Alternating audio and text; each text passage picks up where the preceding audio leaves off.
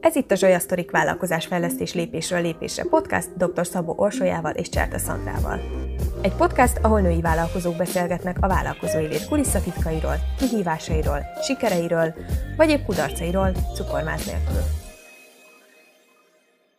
Üdvözlünk titeket a Zsolya Sztorik vállalkozásfejlesztés lépésről lépésre podcastban, és a mai egyik első előadásban igazából Zsolya történetét fogjuk hallani, Orsi, te leszel most porondon, és én foglak kérdezgetni azzal kapcsolatban, hogy egy utazós blogból hogyan váltál egy TEDx előadóvá. Ó, köszönöm szépen ezt a nagyon kiváló felvezetést. Kérdezz bátran! Mesélsz egy kicsit arról, hogy mikor indult a Zsolya, ki vagy te, milyen előéleted van tanulmányi szempontból, és most jelenleg 2021 elején hogy néz ki a vállalkozásod? Igen, tanulmányi szempontból én nagyon érdekesen alakult egyébként a tanulmányi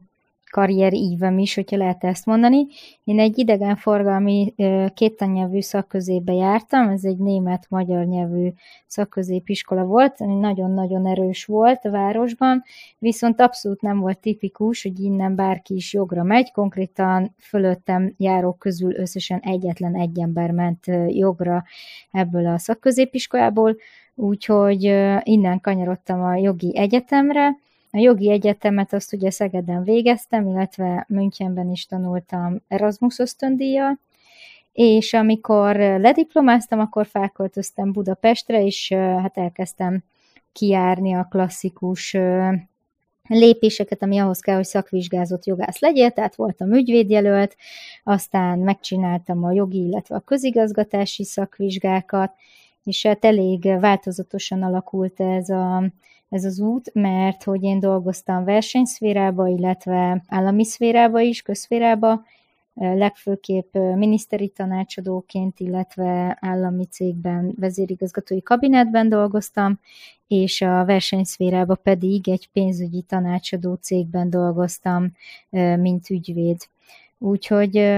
ezek voltak így a fő munkaállomásaim, amíg 2014-ben úgy nem döntöttem, hogy világgá megyek. És eleged lett az egészből, és akkor vettél repülőjegyet, és elindultál. Nem, igazából nem lett elegem az egészből, hanem úgy döntöttem, hogy kicsit szeretnék többet látni a nagyvilágból. Nagyon szerettem volna mindig is külföldön élni, imádom a különböző kultúrákat, nagyon szeretek nyelveket tanulni, meg beszélni. Ez más kérdés, hogy mennyire megy, de nagyon szeretek és csak ez, az, ez hozzátartozik azért az őszinte és tiszta képhez, és nagyon, nagyon magaménak érzem azt, hogy máshol is éljek, és más kultúrákat szívjak magamba, úgyhogy ezt nagyon régóta terveztem, egész középiskolás korom mondta, hogy egyszer majd elmegyek Új-Zélandra, de aztán családi okok miatt nagyon sokáig úgy alakult, hogy nem tudtam volna ezt meglépni, illetve hát azért ennek egy nagyon komoly anyagi hátterét meg kellett teremteni, amit az utolsó munkahelyem tett lehetővé, hogy összespóroljam egy évnyi külföldi tartózkodásnak a pénzét, úgyhogy ezért lett 2014 belőle. Egyrésztről szerettem volna hosszabb ideig maradni, mint mint három hét, vagy 21 nap, ugye, ami így kb. az éves szabid. Másrésztről pedig fogalmam se volt, hogy őszintén mit tudok én dolgozni külföldön jogászként. És egész addig, amíg ezekre a kérdésekre meg nem találtam a választ, addig nem tudtam elindulni, úgyhogy ezért is lett ez 2014. Nagyon érdekes, mert ez a 2014, ez majd a következő adásban az én bemutatkozó részemnél is vissza fog kacsintani, ugyanis mi a férjemmel 2014 volt az az év, amire így így, így emlékszünk, hogy az az év, és akkor nem telt el egy hónap se, hogy ne ültünk volna repülőn, és ez a 2014-es év, ez akkor mindkettőnknek egy ilyen... Mindig úgy emlegetem, hogy az életem legjobb éve, de tényleg egyébként. I- igen, igen, mi is. Na, tök jó. Mi is a férjemmel. Erős. Úgyhogy, úgyhogy erre majd akkor így visszakanyarodunk. Meg ugye Új-Zéland is egy, egy közös pont ilyen szempontból, mert én ugyan 16 évesen voltam Új-Zélandon, de az is, az is egy közös pont. És mi, mi történt? Tehát, hogy vettél egy repülőjegyet, és azt mondtad, hogy utcú neki Új-Zéland. Nagyjából így igen, bár nem egyedül terveztem ezt az utazást, aztán úgy alakult, hogy egyedül maradtam ezzel a tervemmel, úgyhogy a fejemben már megvolt, hogy mindenképp meg fogom venni ezt a repülőjegyet, olyannyira voltam elszánt, hogy még októberben megvásároltam a repülőjegyet, akkor még nem volt meg az a vízumom se, amivel egy évet kint tudtam volna lenni új vagy maradni, illetve hát még a pénzem sem teljesen állt össze, de elképesztően elszánt voltam, és aztán gyakorlatilag elkezdtem gőzerővel erre spórolni, kiszámoltam, megnéztem ilyen cost living oldalakat, meg ilyeneket, hogy kb. mennyi pénzre van szükségem, meg azt is láttam, hogy mit tudom én évek alatt, amit én összespórolgatok, azt így három hónap alatt fogom ott eltapsolni, úgyhogy ez így elég szomorúvá tett, de akkor azt találtam ki, hogy szállásért és ellátásért cserébe fogok önkéntes munkákat végezni, és akkor elkezdtem tudatosan egy menetrendet összerakni, hogy hol fogok dolgozni. Én ekkor elkezdtem egy új szakmát elsajátítani, elég sok szakmám van, ilyen papírgyűjtögető vagyok, vagy ilyen tudásgyűjtögető, és négyet kaptam még középiskolából, akkor ugye volt utána jogi diplomám, és akkor megcsináltam egy cukrász sulit. Ezt, ezt már kifejezetten az új-zélandi utazás miatt, hogy legyen egy olyan végzettségem. A szakácsuliba tudtam, mivel volt ez egy idegenforgalmi és vendéglátóipari szakközép volt, ahova jártam, ezért tudtam, hogy a szakácsuli nem biztos, hogy annyira érdekel, de a cukrászat az inkább, és hogy akkor majd ezzel fogok tudni kint bármilyen kávézó vagy bárhol elhelyezkedni. Mi megmondom őszintén, tényleg egy életmentő döntés volt, mert akármennyire is próbáltam irodistállásba elhelyezkedni új nagyon szerették a szívimet, baromi szép volták, aztán egy csomó fejvadász a hrs -e, de mindenhol azt mondták, hogy nem tudják az immigration felé megindokolni, hogy miért kellene nekik egy magyar jogász lány,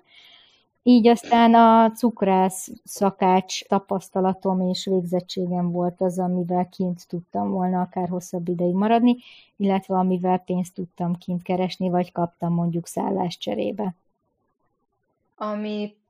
vállalkozóként igazából hallok, az az, hogy szeretél volna, hogy ha csapatostól mentek ki, és meg volt tervezve, és, és örültél volna, hogyha jön veled más, aki hisz a célodban, és hisz az ötletben, de nem akadályozott meg az, hogy ha valaki visszamondta, vagy, vagy nem jött veled, és csak azért is megcsináltad, és, és nem akadályozott meg a céljaid kiteljesedésében egy olyan valaki vagy olyan valakik, akik nem látták azt, a, azt az előnyt,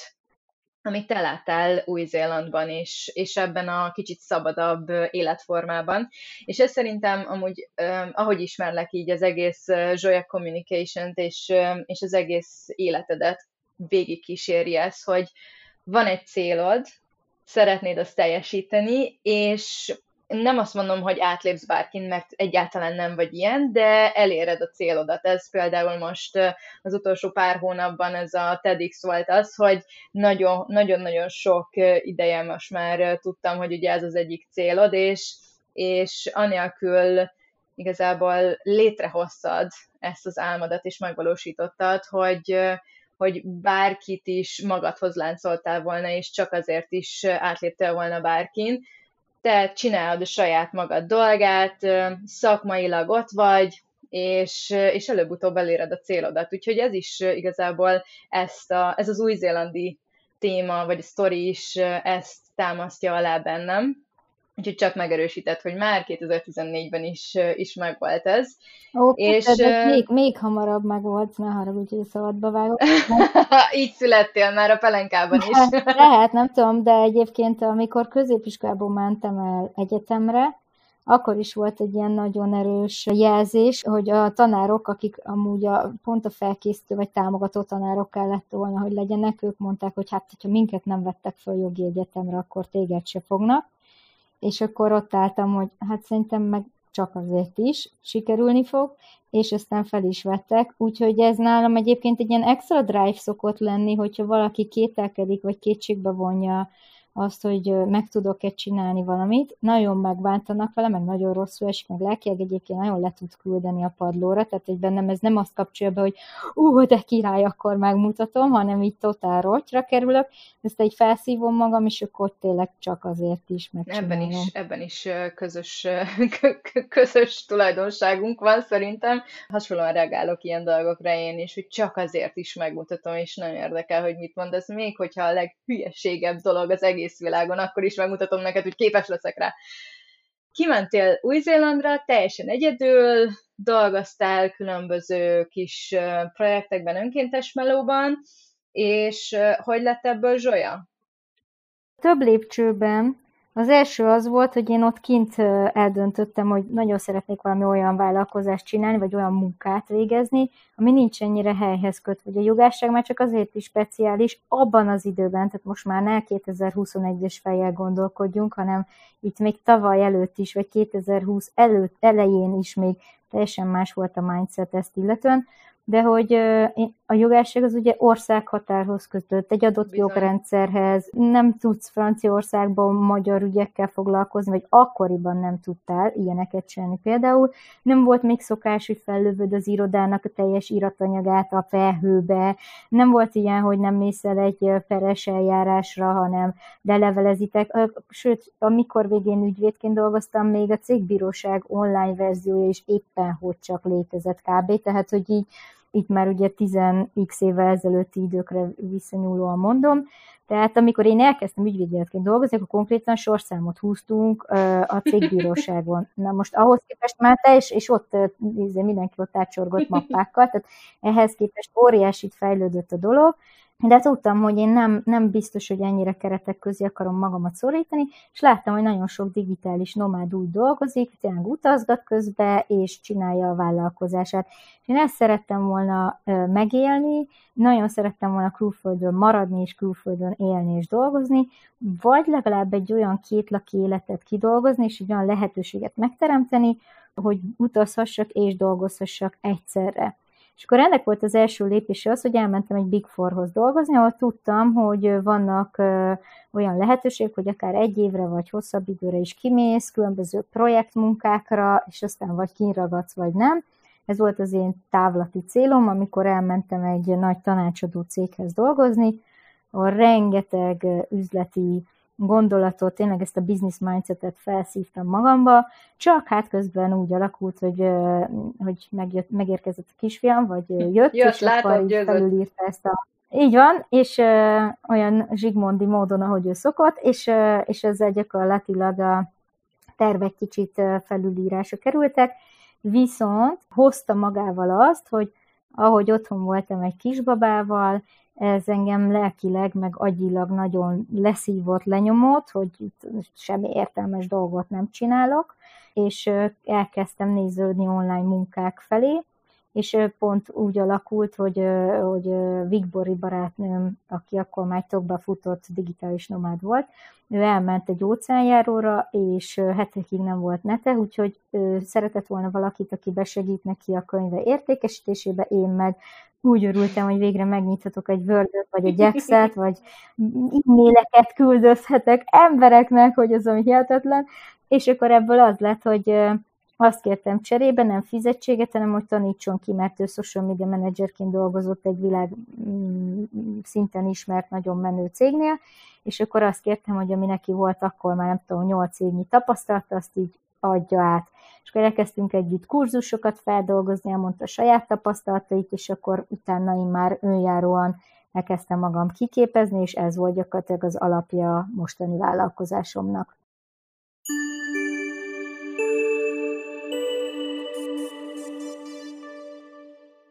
Ha szeretnétek fejlődni social média és vállalkozás fejlesztés területén, akkor ajánlom figyelmetekbe a honlapunkon a www.zsoya.com webinár menüpont alatt található kurzusainkat, így például posztíró webinárt, közösségépítő vagy éppen alapfokú kampánymenedzsment webinárt.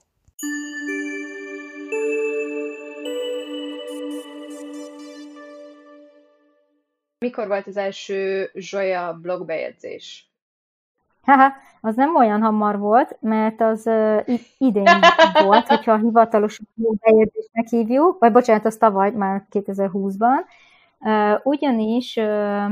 én egy-két posztot tettem oda föl, de ez közel sem volt rendszeres, és aztán uh, olyan szerencsés helyzetbe kerültem, hogy megismerkedtem Temesvári Orsival uh, a TEDx előadásunk kapcsán, és megláttam azt a lehetőséget, hogy uh, nagyon gyors részjárású, nagyon szépen ír, nagyon szépen fogalmaz, és hogy mi lenne, hogyha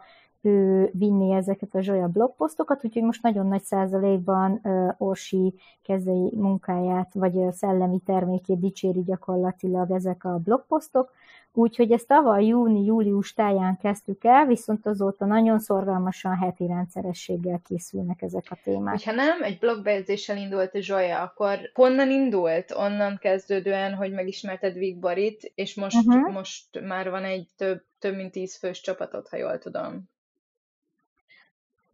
Azzal indult, hogy Bori kapcsán kaptam lehetőséget magam kipróbálni social media menedzserként, úgyhogy neki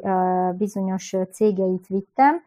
amikért ő volt felelős, és akkor ez egy tök jó ilyen tanuló szakasz volt, hogy mégis volt fölöttem valaki, aki mentorált, és vitte a fölösséget, tartott az ügyfélkapcsolatot, de ő közben utazgatott, és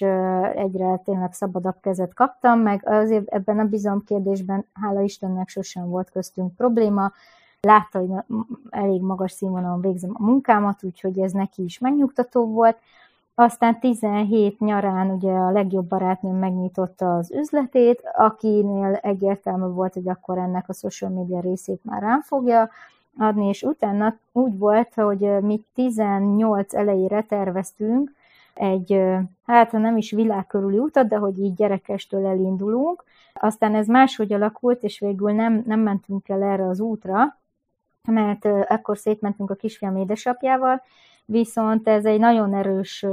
váltás volt nekem magánéletileg, és akkor konkrétan volt három hónapom, kiszámoltam egy kockás lapon, hogy három hónapom van felhúzni a vállalkozásomat, és annyi megrendelőt behozni, hogy meg tudjunk élni, és tudjak mit adni a gyerekemnek. Elmondod ezt az úgy, Elmondod hogy... ezt az összeget, hogy mi, mi volt ez az összeg, mert ezt uh-huh. Vermes Esztervirággal, amikor uh, most itt a Covid nagy közepén online uh, piálást tartottunk, ezt így elmondtad, és szerintem ott legalább egy másfél percig csend volt, amikor mesélted ezt a sztorit, és még mindig kiráz a hideg, amikor ezt így elmondtad. Igen, de én úgy számoltam ki, amúgy tényleg teljesen gyakorlati oldalról megközelítve, hogy tudtam, hogy 150 ezer forint a gyedem, és ennyibe kerül az albérlet is. Úgy kerestem albérletet is, hogy ebbe beleférjünk, illetve tudtam korábbi évekből, hogy kb. heti szinten mennyi kell a megélhetésre, és úgy számoltam ki, hogy a gyerekkel, pelenkával, ennivalóval, autó fenntartással, mindennel együtt, mondjuk kell biztosan heti 80 vagy 100 ezer forint, és akkor meghúztam egy ilyen minimum költséget, hogy 450 ezer forintnak nekem be kell jönni, az alatt nem tudom eltartani Budapesten a gyerekemet. Ezt lehet vitatni, meg nyilván van, aki sokkal kevesebből megoldja sokkal több gyerekkel, vagy sokkal többből sem tudná megoldani, de nekem ez volt az a lélektani határ, ahol anyagilag biztonságban éreztem magunkat. Kiszámoltam, hogy mennyi tartalékom van, oké, ezt hogy tudom megoldani, és az volt a szerencse, hogy akkoriban már, el, már jöttek így érdeklődések, külföldi cég is befutott ekkor, illetve megkeresett a, az egyik legnagyobb hazai gyógyszeripari cég is, hogy keresnek külső kommunikációs szakértőt, és a, ezekkel a megrendelésekkel el tudtam ezt indítani, Persze tipikus, hogy a külföldi cég off volt egy hónap vagy kettő után, és soha nem is fizette ki a beletett munkámat, úgyhogy ott az egy nagyon-nagyon pánikhelyzet volt, meg nagyon nagy érvágás, de ez volt így a kezdő matek, amivel el tudtam indítani az egész vállalkozásomat, és itt igazából azt mérlegeltem, hogy vissza fogok-e menni a multihoz dolgoznom, vagy kapok egy kis laufot. És mivel kaptam egy kis laufot, és beindultak a konzultációk, a megkeresések, social media managementre, illetve szövegírásra, tehát nem Zsolya blogposztokat írtam, hanem cikkeket írtam más cégeknek, meg honlapot szövegeztem, és itt megmondok egy ilyen tippet, amit egyébként kevesen szoktak elhinni, de szerintem az én,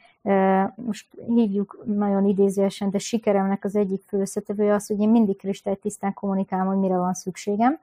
És én, én szóltam embereknek, hogy van ez a magánéleti krízisem, szeretnék enni adni a gyereknek, és, és munkákra van szükségem,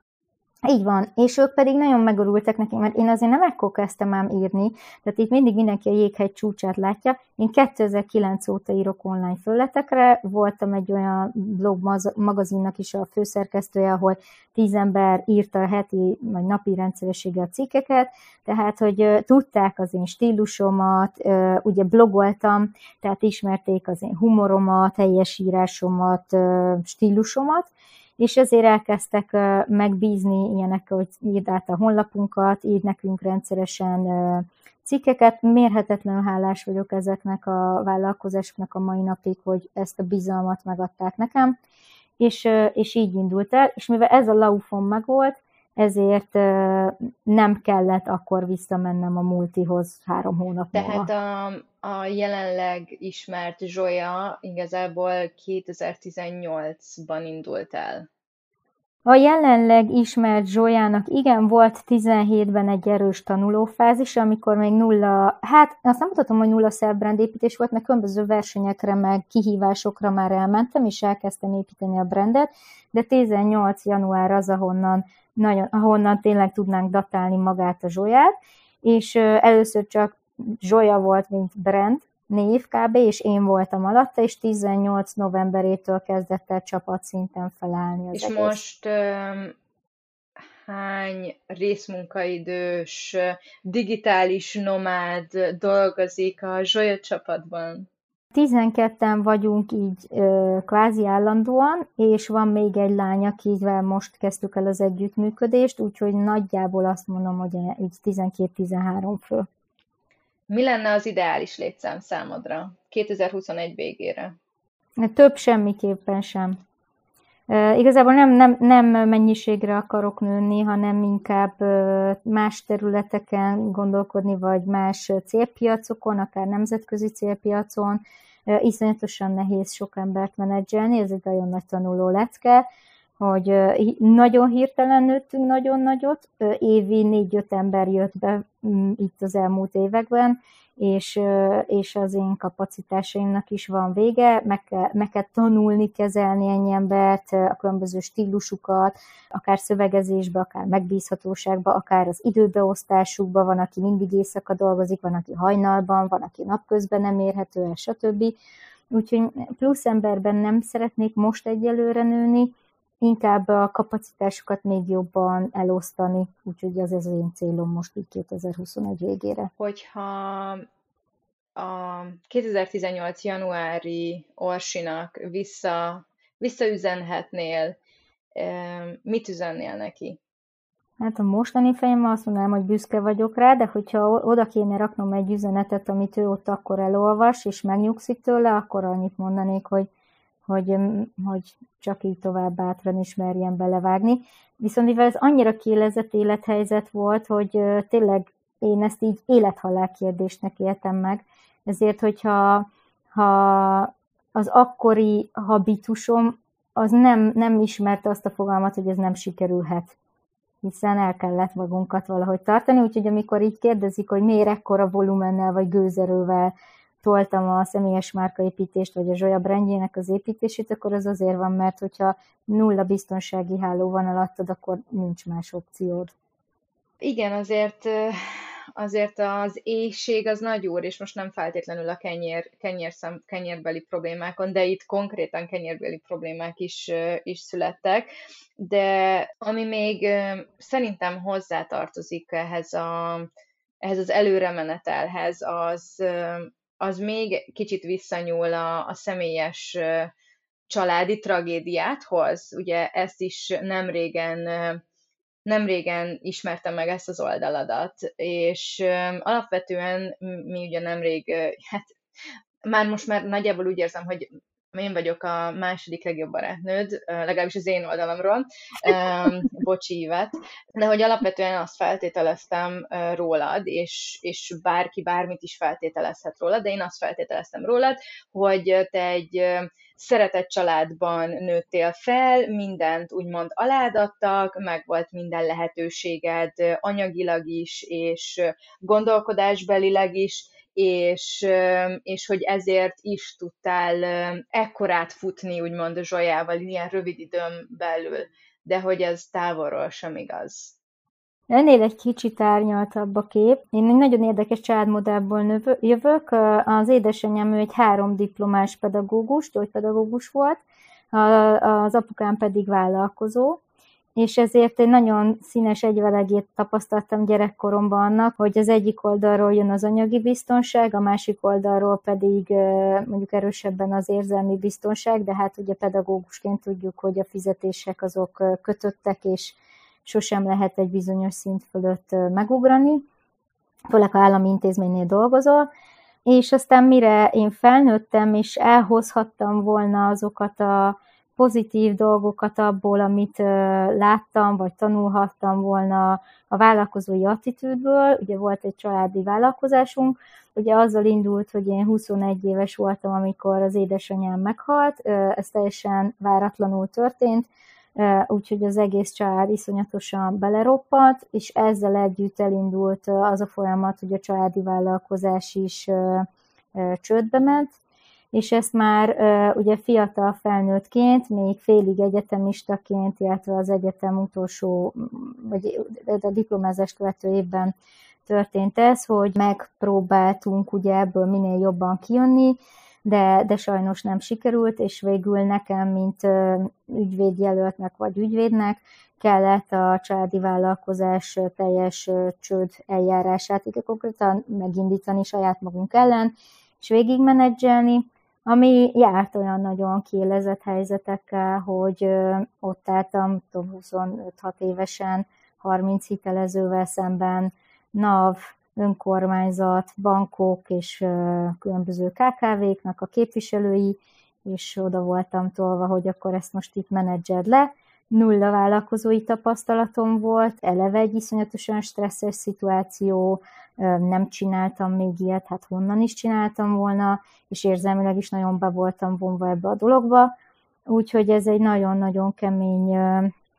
időszak volt, és hát ez azzal járt, hogy mire már saját jövőmet kellett volna összepakolni, vagy magunkra tudtam volna, a saját előmenetelemre koncentrálni, addigra nem, hogy nem pozitív volt ez a mérleg, hanem gyakorlatilag én egy sok háznyi ár, ár, árat lefedő hitellel érkeztem meg a fiatal felnőtt korba, és ez egy nyolc évet elvett az életemből, amire ebből ki tudtam magamat is, meg a családomat is szabadítani, mm, és az volt a véghatáridő a fejemben, hogy a kisfiam nem érkezhet úgy a, a világra, hogy az anyukája nevén sok-sok tízmilliónyi hitel van. Úgyhogy ez egy nagyon-nagyon nehéz időszak volt lelkileg. Én rengeteget tárgyaltam bankokkal, végrehajtókkal. Volt olyan időszak, amikor csöngött a telefon, bennülök a munkahelyemen, péntek délután, és lees latyogok, és egy úriember ott vár, és a zsebéből kihúzott egy borítékot, amin az állt a levélből, hogy öt munkanapon van, nagyon sok 10 millió forintot visszafizetni. Hát ezt így senkinek nem kívánom ezt az érzést, ez egészen nyilvánvaló volt, hogy nem tudom kifizetni, meg ki is számoltam, hogy 92 év kellett volna azt a hitelt egyébként törlesztenem. Úgyhogy nagyon-nagyon-nagyon nehéz volt ez az időszak, és hát mire megérkezett a Zsigmond, addigra sikerült ebből kikászálódni, és én így ezt fejeltem utána, meg még ugye azzal, hogy kvázi elváltam, vagy szétmentünk a kisfiam édesapjával, úgyhogy többszörös, nagyon mínuszos újrakezdő vagyok, úgyhogy amit itt bárki is lát az én történetemből, az az elmúlt három évnek a, még egyszer mondom, nagyon idézőjeles sikere, úgyhogy nem kell soha többet belegondolni abba, ami, vagy mindig érdemes mögé nézni annak, amit az ember kívülről lát. De nagyon hasznos tapasztalatok voltak ezek, meg ahhoz is hozzájárult, hogy ugye megcsináljam a másoddiplomámat, ami egy változás és válságmenedzseri diploma, és ezt a kurzust, vagy ezt az MBA képzést épp azért akartam megcsinálni, hogy megértsem, hogy hol vannak azok a hibázási pontok, vagy elcsúszási pontok egy vállalkozás életébe, ami hozzávezethet egy ilyen krízishez. Ilyen Tartana itt a Zsolya is tartanál itt emberileg, hogyha nem történik meg ez a két hatalmas válsággóc az életedben? Hát, hogyha nem is kettő, mert három, hogyha édesanyám halálát is beleszámítjuk. Vagy már számolni se tudjuk, annyi volt. De, de hát nézd, nyilván az ember szereti magát azzal hitegetni, meg a barátaim ezt szokták mondani, hogy nem lennék olyan ember, amilyen, meg nem lennék ennyire nyitott, toleráns, vagy elfogadó másokkal talán, vagy könnyedebben venném az életet, lehet nem lennék ennyire biztonságjátékos, ki tudja, Azért őszintén, ha én nagyon a szívem mélyében nézek, én ezt nem akarnám sem újra átélni, sem senkinek ezt kívánni. Én ezt nem, nem élvezem. Nem jó érzés visszagondolni ezekre a nagyon nagy krízisekre, és bár van egy-kettő, aminél megveregetem a saját vállamat, hogy jó, igen, ki tudtam magam ebből a iszonyatosan mély szarból húzni, de, de bevallom őszintén, bár ne ilyen áron kéne nekem a személyiségfejlődésemet vagy a vállalkozásomat kifuttatnom, úgyhogy nem tudom, ez ugye egy feltevés csak, hogy tartanék-e itt, fogalmam Egyrészt... sincsen. Majd te elmeséled a te történetedből, hogy milyen a másik, mert annyira fantasztikus lesz ezt egymással szembeállítani. Igen, de érdekes, hogy... érdekes lesz, hogyha mindkét adást majd meghallgatják, akkor mennyi, mennyire teljes mértékben különböző az, az életünk, 180%-os fordulattal, ez elképzelhetetlen ezt, ezt, így, ezt így elmondani. Pont ezért is próbáljuk megmutatni nektek, hogy mennyire más anyagi háttérből és lehetőségek teli, vagy lehetőség szűk, lehetőségek szűkében hogyan, hogyan is meg lehet, és, és ki hol tud tartani az életében vállalkozás szempontjából nőként, anyaként, úgyhogy ezért is gondoltuk, hogy ezt a két bevezető részt ezt megcsináljuk Orsival, mert mert tényleg elképesztően különböző életet éltünk eddig legalábbis, most már összefonottunk kívülbelül testileg, lelkileg, de, de igen, azért ez még most is kiráz a hideg úgy, hogy már akár többször is hallottam Orsi ezt a, ezt a, ezt a sztorit, Hát igen, nyilvánosan nem nagyon szoktam azért erről beszélni, úgyhogy ez így az első alkalom, hogy ez így valahol uh, ilyen szintű őszinteséggel felkerül. Kicsit izgulok is, de bízom az emberi jó indulatba, hogy ebből mindenki egy pozitív tanulságot fog levonni, és nem egy újabb támadási felületet talál, mert amúgy erre is volt már példa, Persze, hogy az ember beavatja így a, a titkába az embereket, vagy a magánéletébe, vagy a tapasztalataiba, és akkor azt is ki lehet forgatni, de én azt, azt szeretném, ha ez a podcast arra futna ki, nem ez az adás, hanem az egész podcastünk, meg ez a közös célunk Szandrával, ha, ha hogyha ilyen, ilyen szintű őszinteséggel lehetne beszélni vállalkozásokról, és nem azzal a tipikus fordulattal élünk, hogy és aztán lett egy lehetőségem, és hirtelen ha, hasított a vállalkozásom, mert ezt elolvashatjuk egy csomó olyan bullshit cikkben, de a mi célunk most kifejezetten az Szandrával, hogy teljesen tényleg ilyen cukormázmentesen és húsba vágóan őszintén beszélgessünk ezekről a dolgokról. Bennem még mindig az, az kering, hogy ez a lenne itt vajon Zsolya, tehát elérni -e ezt a szintet, hogyha nem mentél volna tényleg ennyi szerencsétlenségen túl, vagy pedig már multimilliárdos lehetnél, hogyha nem fognak vissza, úgymond az életben ezek a visszaesések, és, és elképesztő, hogy egyrészt sose fogjuk megtudni, másrészt meg, hogyha úgymond nem történik a következő időszakban hasonló szerencsétlenség, akkor milyen szinten fog szárnyalni a következő években még a zsolya. Úgyhogy ha teljes fókuszoddal gyereken túl erre tudsz fókuszálni, és, és ezzel erre tudsz igazából ráhangolódni. Mert emlékszem, hogy amikor tavaly 2019 őszén ugye lesztolkoltalak, amiről beszéltünk már ugye a bemutatkozó részen, hogy, hogy áthívtalak, hogy gyere már, tartsd itt a workshopot, miért ne? Akkor olyan ezer követőd lehetett Facebookon, és, és most legutóbb hány ezer, hány ezer van? Most már meg ötszörözted? Most már a hat ezer, Hát a 6000-et átléptük, követőben ilyen 6300 Igen, most így másfél, más, másfél év alatt meg hétszerezted akkor a, a követőbázisodat, pusztán azért, mert egy kicsit ráfókuszáltál arra, hogy márka ismeretet szerez azon túl, hogy vannak ugye kis és nagy ügyfeleid, de hogy még jobban kisvállalkozók szempontjából egy alap háztartási név legyen a Zsolya, és a Zsolya Communication. Jó, ezt felírom valahova, ez nagyon tetszik. Jó, hát legyen így. És hát azt külön kívánom magamnak, mert ez most így az idei mantrám, hogy semmi hajtűkanyar, sem karrier szempontjából, sem magánélet szempontból, mivel sokszoros újrakezdő vagyok, amit bizonyos szinten valami perverz módon amúgy én élvezek is, mert így nem untat az, ami történik, viszont most már így közel 40 évesen az a tapasztalatom, hogy ezek iszonyatosan vissza tudják vetni az embert anyagilag is, meg lendületben is, meg mindenféle szempontból. Minden mellett, hogy azt gondolom, hogy azok a döntések, amikre mondjuk volt ráhatásom, és én hoztam meg, szükségszerűek és előremutatóak voltak.